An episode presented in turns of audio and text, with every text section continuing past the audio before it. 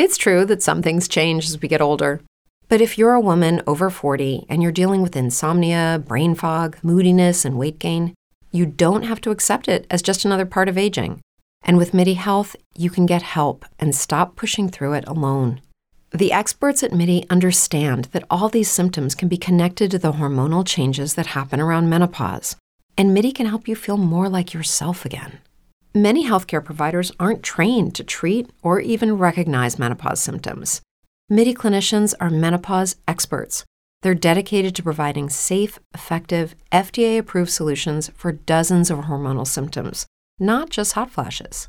Most importantly, they're covered by insurance. 91% of MIDI patients get relief from symptoms within just two months. You deserve to feel great. Book your virtual visit today at joinmidi.com. That's joinmidi.com.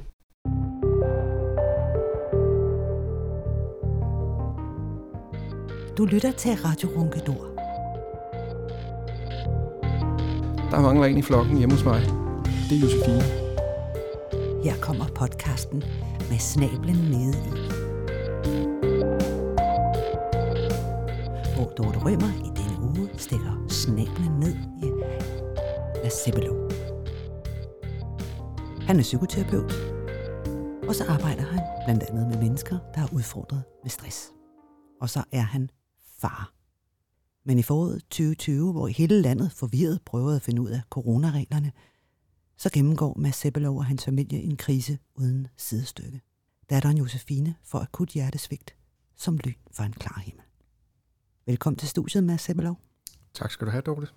Jeg er jo glad for, at du vil medvirke her i dag, for din datter Josefine får akut hjertesvigt. Hun er sund og rask på vej ind i voksenlivet. Det er rigtigt. Kan du med dine egne ord kort fortælle, hvad der ligesom er optakten til, at du bliver så engageret i hele organdonationsproblematikken? Det kan jeg godt. Øhm, det er jo et udtryk for igen, at øhm, jeg selv ikke havde taget stilling til organdonation og blev konfronteret med de ord for lægerne, at e, den eneste måde, hvorpå Josefine hun kunne overleve, det var, at hun fik et ungt, rask hjerte for en anden ligesindet ungt menneske midt i coronakrisen.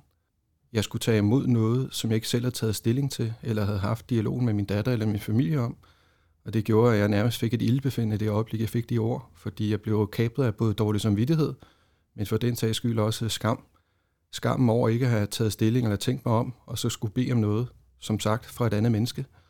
Øhm, og det gjorde selvfølgelig for mig personligt i den givende situation, at jeg straks tog stilling til det, for jeg følte ikke, at det ville være hverken retfærdigt eller næstekærligt, at jeg bare tog imod noget til min datter, så hun kunne overleve uden selv at have taget stilling til spørgsmålet.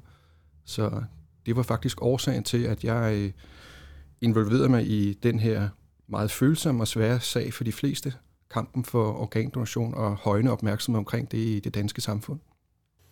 Jeg tror ikke, der er nogen, som er forældre, som ikke kan forestille sig at stå i det der frygtelige dilemma med, at det ene sekund er dit barn rask, og så er det det ikke. For mig at se handler organdonationsproblematikken også om, hvad sker der, når du så står med et barn, hvor du måske skal donere organerne? Den respekt for sin, sin kære, der ligger der, men også, jamen, i det mindste, så kan de gøre noget godt. Er det nogle af de ting, som du har oplevet som, som far og øh, som, skal vi kalde det, debattør, at nogen har sagt, at det kommer ikke til at ske?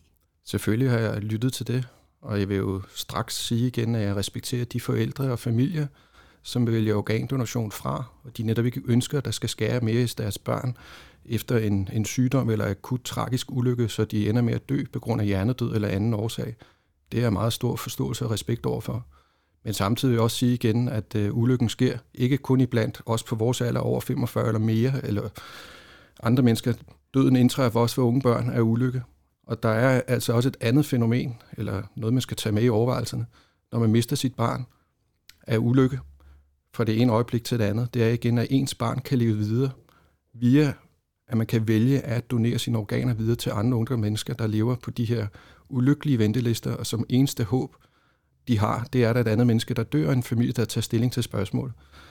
Det, der, er over, det, der får mig til at sige det, er grundlæggende set igen, i den efterfølgende sorgbearbejdelse, der er for de mennesker, familier, mor, øh, mødre og fædre, for nogens vedkommende, så er det faktisk en, øh, en lindring i sorgen, at kunne sige, at i det mindste bidrog min søn til, at nogle andre kunne leve videre. Og det gør det lidt lettere at tale om efterfølgende, at deres barn lever videre i fire andre mennesker, baseret på det valg, de har truffet, blandt andet at kunne donere et hjerte, som der er få, der gør i den alder, eller for den sags skyld nyrerne, lever eller andre organer, man kan give videre, hvis det er muligt, efter den lægefaglige vurdering, der altid vil, der, der altid vil være der i de situationer. Ja, det giver mening i meningsløsheden. Lige præcis, så er der noget, der giver mening i det efterfølgende, når det er, at ulykken, og hvis den sker for os, at vi mister vores børn, alt for tidligt, hvilket jeg selv kan skrive under på. Det har jeg jo gjort. Og desværre var der ikke nogen, der, hvad skal man sige, gav livet videre til Josefine af forskellige omstændigheder på grund af coronakrisen havde lukket ned for vores øh, naboland og Danmark. Altså folk sad derhjemme, så der var ikke nogen, der kunne give et liv videre til Josefine, den tragiske situation, hun befandt sig i. Det er et tungt emne, men øh, lad os kigge lidt på, hvad er det her organdonation så? Vi har tallene for 2021, og det har vi for organdonor.dk, og der var 105 afdøde organdonorer i Danmark. Der var så givet samtykke til organdonation, øh, og donor blev vurderet egnet, og donoroperationen blev påbegyndt. Og man var faktisk helt oppe på en alder af 83. Den ældste organdonor. Og så er der en masse tal og fakta derinde. Og så er der det, der er lidt interessant, det er paradoxalt nok, at den gruppe, der er allerflest af, som er organdonorer, det er de 60-69-årige. Og samtidig så er det den aldersgruppe, der har laveste tilslutning i organdonationsregistret. Kan man sige, at det simpelthen er, fordi de sikkert tænker, at jeg er over 60, der er ikke noget i mig, de kan bruge? Jamen, det er jeg helt enig med dig i, og det er jo en af årsagerne til, at også jeg har valgt at perspektivere det her følsomme emne i det danske samfund, fordi vores informationsniveau omkring organdonation er begrænset. Og det gør jo selvfølgelig igen, at tvivlen den, øh, den vækkes i os som menneske vi, bliver, vi kan blive bange, og vi tænker, det kan vi ikke, fordi jeg har jo levet et langt liv, og måske røget drukket lidt for meget, og så er der ikke noget, der kan bruges. Men det er et udtryk for uvidenhed, og det er derfor, jeg mener, at øh, vi bør hæve vores niveau af information omkring organdonation heriblandt ved at vende lovgivningen om, så vi skal aktivt tage et valg, så vi vælger det fra, selvfølgelig på et oplyst grundlag, fordi der er alt den relevante viden omkring emnet, som gør, at vi kan blive sikre, og vi kan blive trygge i vores valg med respekten over for de enkelte mennesker, men selvfølgelig også over for de respektive familier. Og det har du faktisk gjort noget ved, for du har lavet et borgerforslag, og øh, det løber altså til 30. marts 2022. Og det vil sige, at jer, der hører programmet her ved udgivelsen, I kan altså nå at tage aktivt tilsavn til borgerforslaget. For, for dit forslag er, at i stedet for, at vi skal give aktivt tilsavn, så skal vi gøre det modsatte. Det vil sige, at vi alle som udgangspunkt er organdonorer, men har man nu venerationer på grund af religion eller overbevisning, så kan man gå ind og klikke nej tak. Præcis. Når vi snakker om det her med pårørendes tilsavn, det er jo faktisk sådan i dag, at hvis jeg nu giver tilsavn til, at alt må bruges, og det står skrevet, så kan min pårørende faktisk stoppe det. Ja og nej. Det afhænger af, hvordan du har tilkendegivet din stillingstagen til organdonation. Og det ved jeg jo selvfølgelig ikke, hvordan du har valgt at gøre det, Dorte. Jeg har givet øh, fuld tilsavn til alt, undtagen mine hornhænder. Det lyder jo glimrende set fra mit perspektiv, men hvor har du gjort det hen? Det har jeg gjort inde på øh, organdonations øh, hjemmesiden.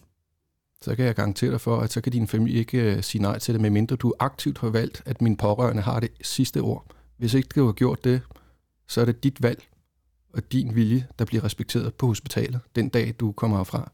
Det er rigtig godt. Jeg kan godt lide det her med, at det står skrevet, at jeg selv har taget stilling. Hvis der nu sker mig noget, og min pårørende ikke er i nærheden af at kunne give tilsavn, så står lægerne måske med nogle organer, som forgår, mens at de venter på at indhente et tilsavn, eller finde ud af, er jeg nu, øh, vil jeg nu det? Præcis. Og det er jeg helt enig med dig i, og det er jo en af de dilemmaer, som der også har været op i den offentlige debat her for nylig, som jeg lyttede til den nye øh, formand for det etiske råd omkring det dilemma, der er ved, øh, hvordan vi kan vælge det til herfra, og så kan man sige, at undersøgelserne viser igennem Dansk Center for Organdonation, tror det tilbage i 2019, er over 660.000 danskere er i tvivl. Og det er vi faktisk medvirkende til selv at gøre som samfund. Og det er ikke et udtryk for, at jeg mener, at det er skidt, at vi har flere muligheder, hvorpå vi kan tilkendegive vores øh, stillingstagen til organdonation. Vi har donorkortet, vi kan sige det til en anden i familien, eller vi kan vælge, som jeg set fra mit perspektiv, det bedste sted, det er at registrere det i det elektroniske donorregister, for så det imødekommer det alt tvivl. Her kan man tilkendegive det meget præcist, så man ikke kommer til at stå et efterfølgende følelsesmæssigt dilemma. For tænk nu, hvis det er tilfældet, at en familie er skilt, og det drejer sig om et barn under 18. Mor siger ja, og far siger nej. Eller hvis det er en pårørende, man skal tage stilling til i forhold til sin søster eller sin bror, jamen han sagde, eller hun sagde et til mig, men den nye kæreste, eller hvem det nu er i familien, siger noget andet, så står man i det dilemma i sorgens stund. Hvis ikke man som menneske selv er i stand til at tage stilling til sig selv og sin krop, altså sine organer, hvad der skal ske, når det er, man er blevet erklæret hjernedød, eller for den sags skyld hjertedød, kan ens pårørende så reelt set det? Så skal de leve med det valg efterfølgende. Må jeg lige spørge dig, ved du, hvordan det er, hvis nu for eksempel man er en højkonflikt skilsmisse, du nævnte det som eksempel før, og den ene siger ja, og den anden forælder siger nej. Så vidt jeg er orienteret, så har vi selvfølgelig sundhedslovgivning, og der er det jo op igen også til forældremyndighedens, eller den, der har den, øh, den højeste bemyndigelse over for det barn under 18. Bopælsforældrene, sådan som jeg mener det er, det er jo så dem, der har det udslagsgivende valg til, øh, hvad der skal ske med ens afdøde barn, hvis det er hjernedød. Desværre. Så bliver det jo jura i, i, i sorgens stund. Men jeg kan jo så garantere dig for, igen, sådan som det øh, virkeligheden også er i dag på de respektive forskellige hospitaler, så er der nogle rigtig dygtige mennesker, både sygeplejersker, læger og faglig personale, som selvfølgelig i bedste omfang, at de møder de forældre den ulykkelige situation. Og det har jeg et personligt, øh, eller en personlig erfaring med, baseret på, at jeg arbejder med sorg, og har flere andre forældre, som har kontaktet mig, baseret på min kamp for organdonation, men så har mistet deres børn, som netop har, har øh, oplyst omkring det her. Og der er altså en vis form for betænkningstid i situationen, øh, afhængig af situationens alvor, så de lige får betænkningstid og kan få talt med hinanden omkring, hvad vil de vælge til og mm. fra mm. som samlet enhed. Tak for det. Det var så lidt. Du lytter til Radio Ronkedor, podcasten med snablen nede i. Uh, Mads Ebbelov, lad os lige få nogle tørre tal på, hvor mange procent i Danmark er organdonorer, altså har, har givet tilsavn? Der er cirka 26 procent af alle danskere over 15 år, som har taget stilling til organdonation i det elektroniske organdonorregister. 26, det var ikke mange. Nej, det er det ikke, og det er også derfor, jeg synes, der er noget galt, når man kigger på tallene. Og jeg ved jo godt, at tal de er døde, men øh, der er også en venteliste, hvor der står mange, der venter på et organ, så jeg synes, det er meget, meget, meget få reelt set i Danmark, som har taget stilling til spørgsmålet.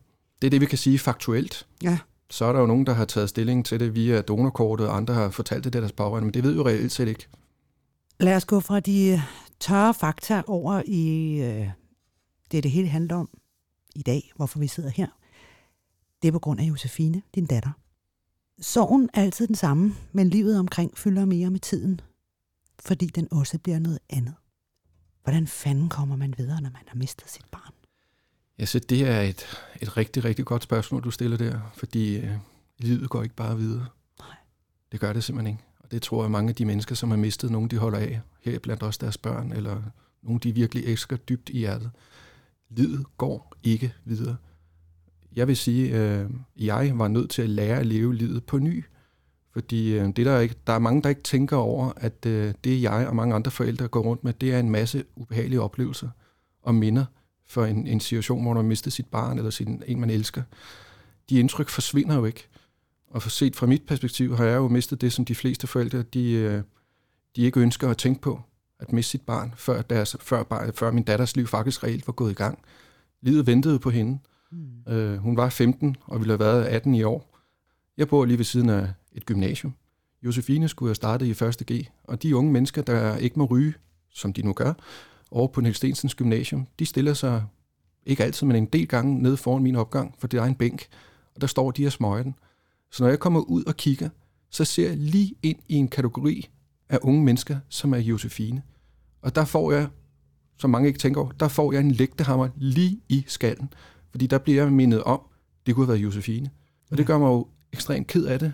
Jeg føler, det er forkert, det er uretfærdigt. De følelser bliver konfronteret med dagligt i forskellige sammenhæng. Og det er de følelser, der kan gøre for jeg og mange andre mennesker, der kan gøre, at vores liv går i stå, så vi ikke kommer videre, og vi kan sidde derhjemme passiv i vores sofaer, og ikke kunne leve videre i blandt andre mennesker, som ikke har den smerte eller den erfaring med bagagen, som jeg og mange andre har.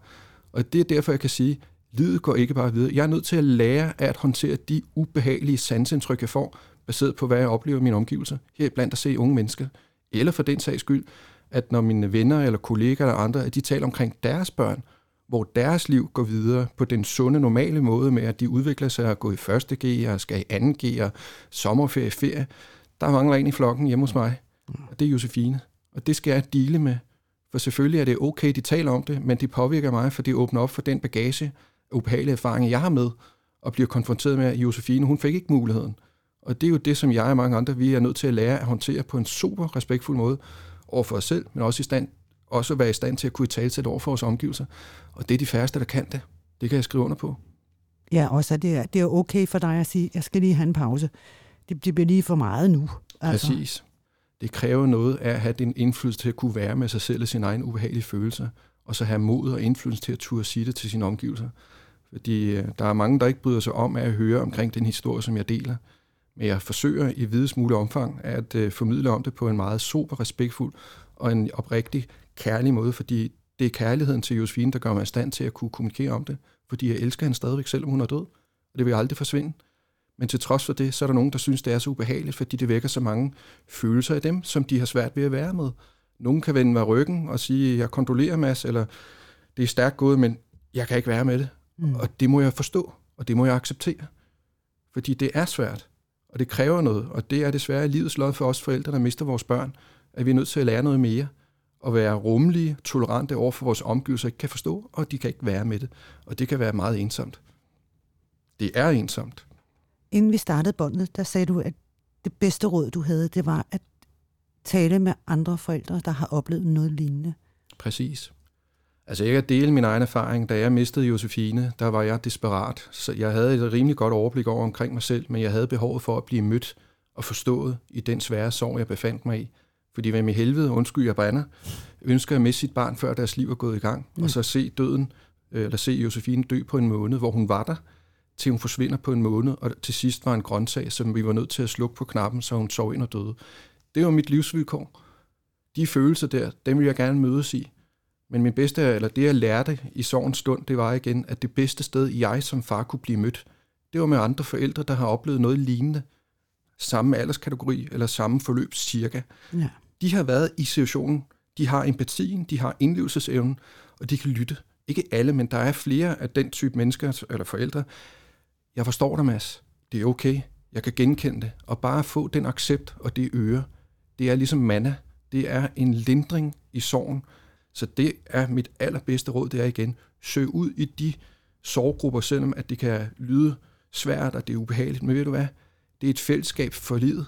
Mm. For vi kan ikke melde os ud af det, men de kan i hvert fald dele deres erfaringer lige så vel, som jeg kan gøre det i dag. Og det skaber et, et trygt fællesskab, hvor jeg kan føle mig accepteret. Du har også en søn, som var storbror til Josefine. Ja. Jeg kan ikke vide, jeg kan forestille mig, at det på en måde har været både svært at lede ham igennem en sorg, men også noget, der holdt dig i live, fordi du kan ikke falde sammen, for du skal sørge for at passe på dit andet barn.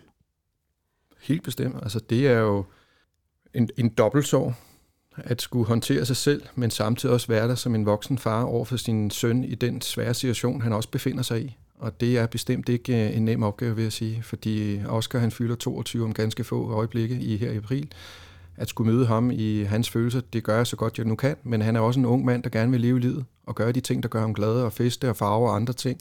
Men det er også noget, der kan bekymre mig i forhold til øh, angsten for at miste ham i en tragisk ulykke eller noget andet, fordi han er spritstiv, eller han er ude med vennerne efter to år med corona, og de giver den ekstra gas. Så det er også øh, en, en ekstraordinær svær situation.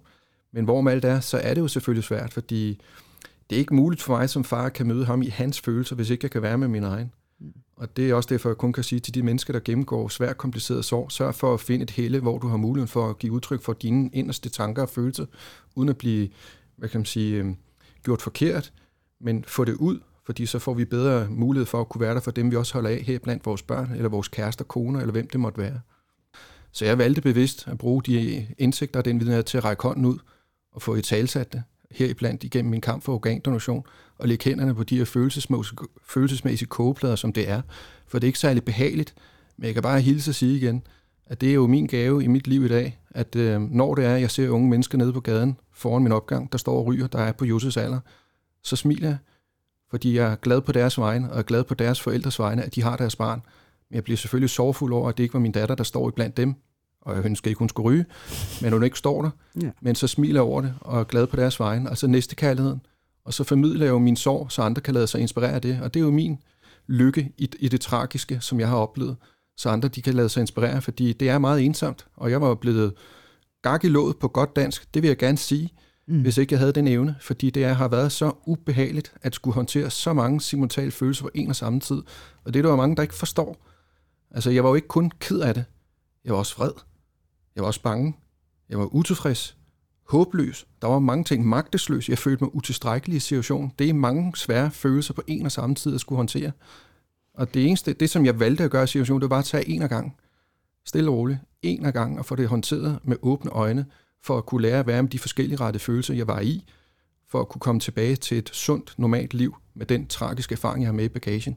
For ellers havde jeg siddet op og havde behov for at drikke en øl, eller få to nåle i, i blodårene med noget beroligende, og så blive indlagt på en psykiatrisk afdeling. Og ja. det er ikke... Det, det er fuldstændig oprigtigt, fordi så ubehageligt var det. Min krop gik jo i alarmberedskab, og jeg fik rystetur, og jeg kunne ikke være med det. Men jeg vidste, det er, normalt, det er normalt, det er baseret på følelser, men jeg er nødt til at finde ud af, hvad er det for nogle følelser, hvordan kan jeg møde dem, hvordan kan jeg formidle det, og hvordan kan jeg lære at være med det over tid. Og det er jeg også valgt på den måde, jeg gør nu, ved at åbne, vise det og være med det det du og din familie har været igennem, er jo også the perfect storm. Præcis. Altså, at, og det er så svært at komme videre med, med den der, jamen hvis nu, hvis nu.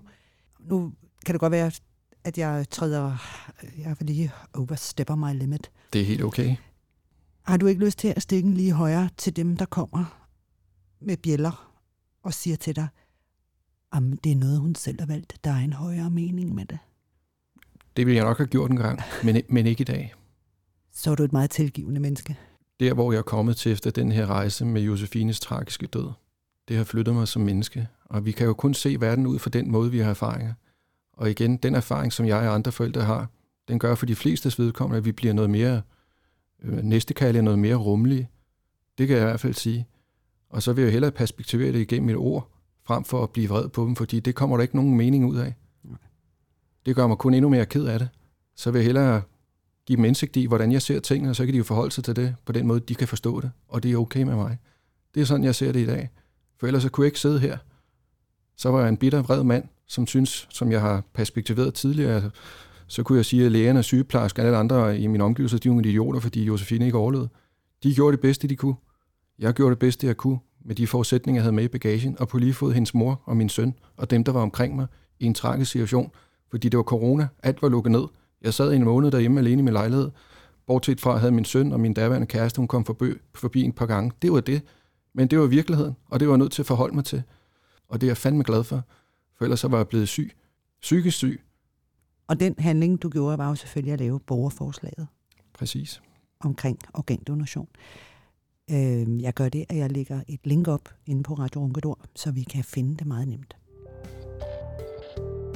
Du lytter til Radio Ronkedor, podcasten med snablen nede i. Nu har vi talt meget om organdonation, at handle, at være. Og jeg synes faktisk, at det er, det er nu, at vi skal gå over og øh, ikke tænke på Josefine som afdød. Nu skal vi hylde hende som den unge kvinde, hun var. Og jeg har fået lov til at øh, spille et stykke musik. Josefines sang er med tekst af Rune Halskov, og den er sunget af Sofia Victoria Hesselberg.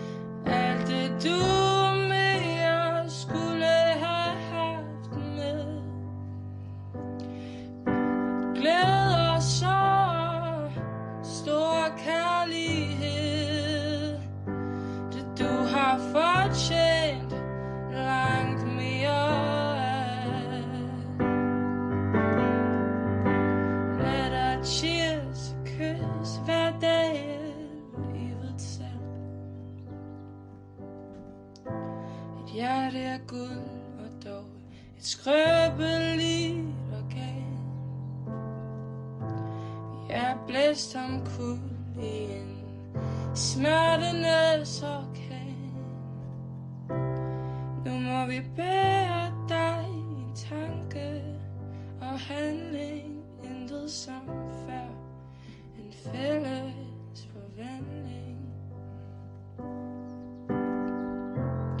Livet er smukt og dyrebart, døden til trods.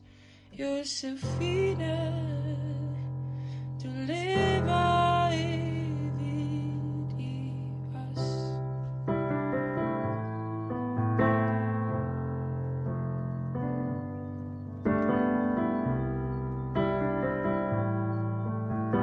jeg vil gerne have, at du fortæller om din datter, Josefine.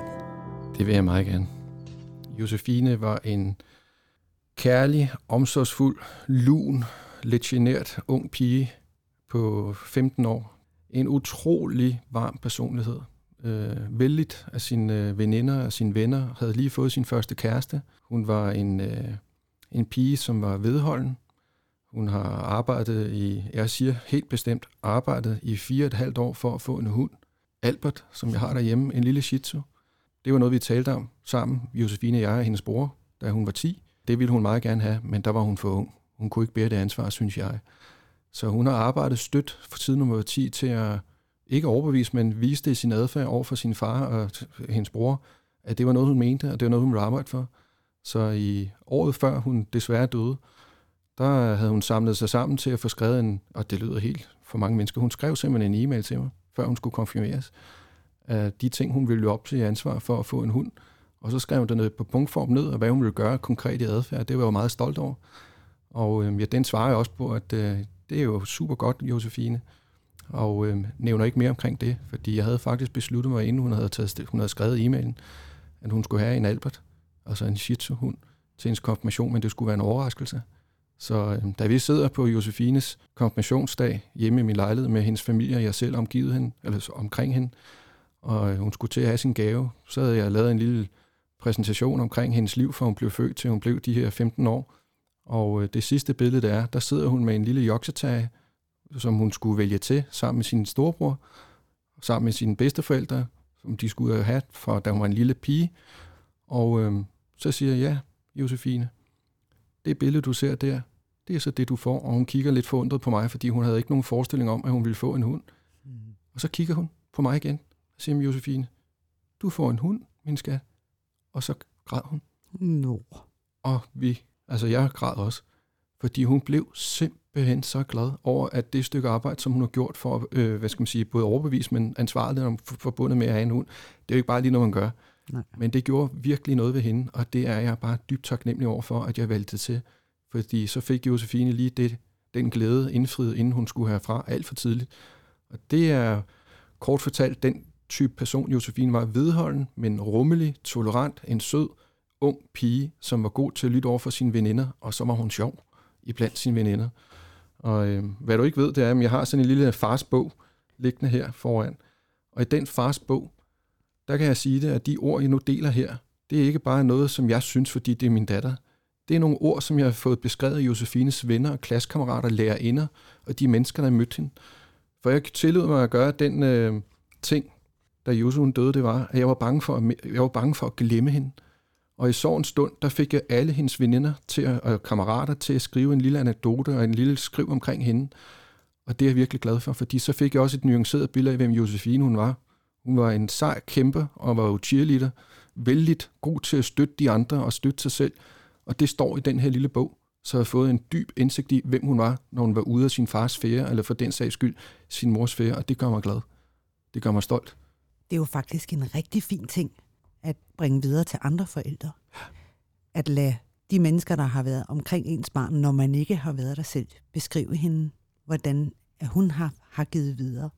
Har du kontakt med nogle af Josefines klassekammerater i dag? Jeg har øh, en, en lille smule kontakt, ikke så meget lige nu. Det vil sige 15 år, og den her svære sorg skal de jo selvfølgelig lov til at hvad skal man sige, bearbejde på deres måde. Vi har kontakt, og hendes nærmeste klassekammerater eller veninder, de er inviteret med hvert år, som jeg lavede med aftale med dem, til Josefines fødselsdag, så har vi et ritual, at vi går ud og spiser med familien og hendes nærmeste veninder.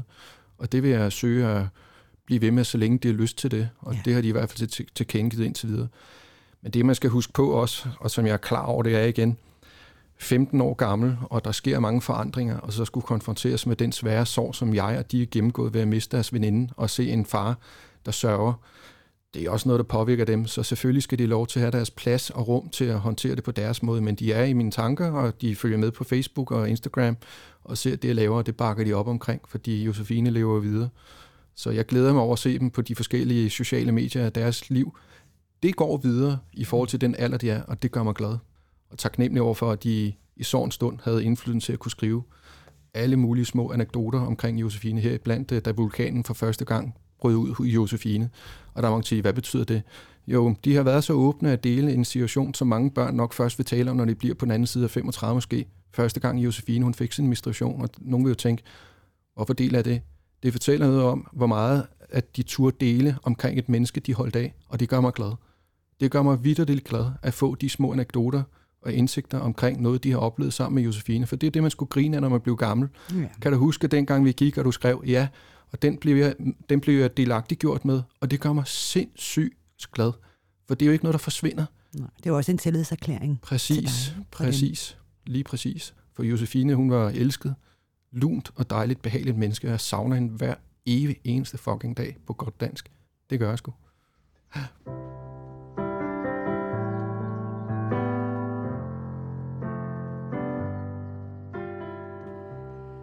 Mads Sebelow.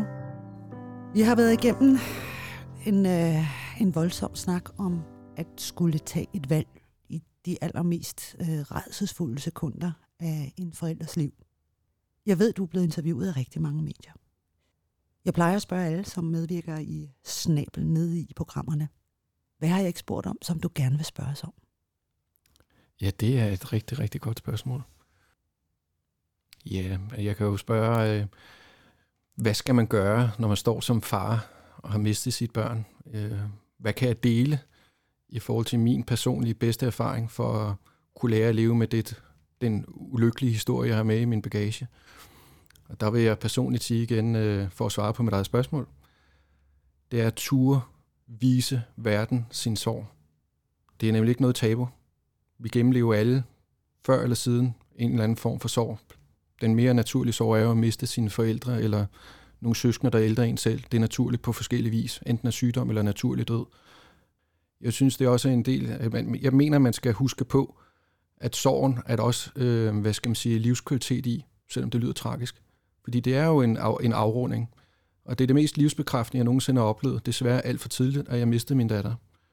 Fordi der er så mange samtidige følelser i spil på en og samme tid, men det er samtidig også livsbekræftende. Jeg føler mig forpligtet til at formidle min sorg, så andre kan lade, øh, forstå og lade sig inspirere til, at det er muligt at leve, vid- leve, videre, leve livet videre, til trods for, at man mister sit barn. Fordi øh, de følelser, jeg kommer i, de er alle sammen forbundet med kærlighed. Og når jeg græder over for andre mennesker i mit liv, når jeg taler omkring min datter, så er det kærlighedens tårer. Og det håber jeg aldrig, ligesom nu bliver berørt, jeg håber aldrig, det stopper. Fordi det er oprigtigt talt at blive rørt. Det er kærlighed ubetinget kærlighed, og den skal ikke holdes skjult eller hemmelig, fordi det er en del af livet, og det gør mig afsindig glad, til trods for, at det er smertefuldt, og det er sorgfuldt.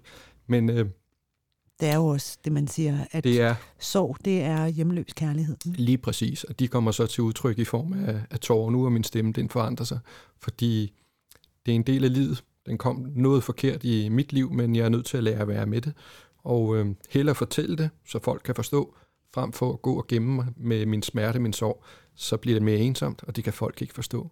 Så åbenhed, oprigtighed, vis sorgen. Lad være med at pålægge det andre til, at det er deres ansvar, men del det og tag ansvar for det selv. Så er det i hvert fald en, en god måde til at kunne komme videre på i livet. Eller lære at komme videre på i livet, og det synes jeg, jeg gør. Mads Sebelow, tak fordi du var med i Dorte Rømer med snablen nede i. Og inden vi sætter Josefines sang på igen, så synes jeg lige, at øh, vi skal sige, at du kan gå ind på organdonation.dk og sørge for at melde dig som donor. Fortæl dine nære og kære, hvad du ønsker, og tag også stilling på dine børns vegne. Tusind tak for i dag. Det var så lidt. Livet smukt, og det er bare døden til trods.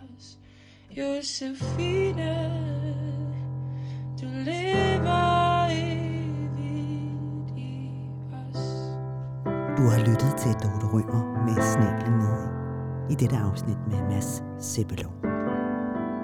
Josefines sang er med tekst af Rune Halskov, og den er sunget af Sofia Victoria Hesselberg.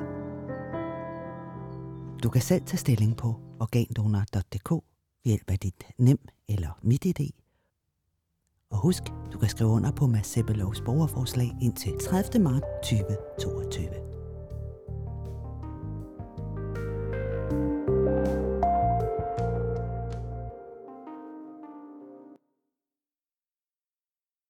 brain fog, insomnia, moodiness, achy joints, weight gain. Maybe you're thinking they're all just part of getting older, or that's what your doctor tells you. But MIDI Health understands that for women over 40, they can all be connected. Hormonal changes that happen during perimenopause and menopause are at the root of dozens of symptoms women experience, not just hot flashes. MIDI specializes in compassionate care for women in menopause. Their solutions are safe, effective, and FDA approved. Plus, they're covered by insurance. A convenient telehealth visit with a MIDI clinician can be your first step to getting personalized care. They'll tailor a treatment plan for your symptoms and health history so you can get back to feeling great. 91% of MIDI patients get relief from symptoms within just two months. When your body changes, your care should too. Book your virtual visit today at joinmidi.com. That's joinmidi.com.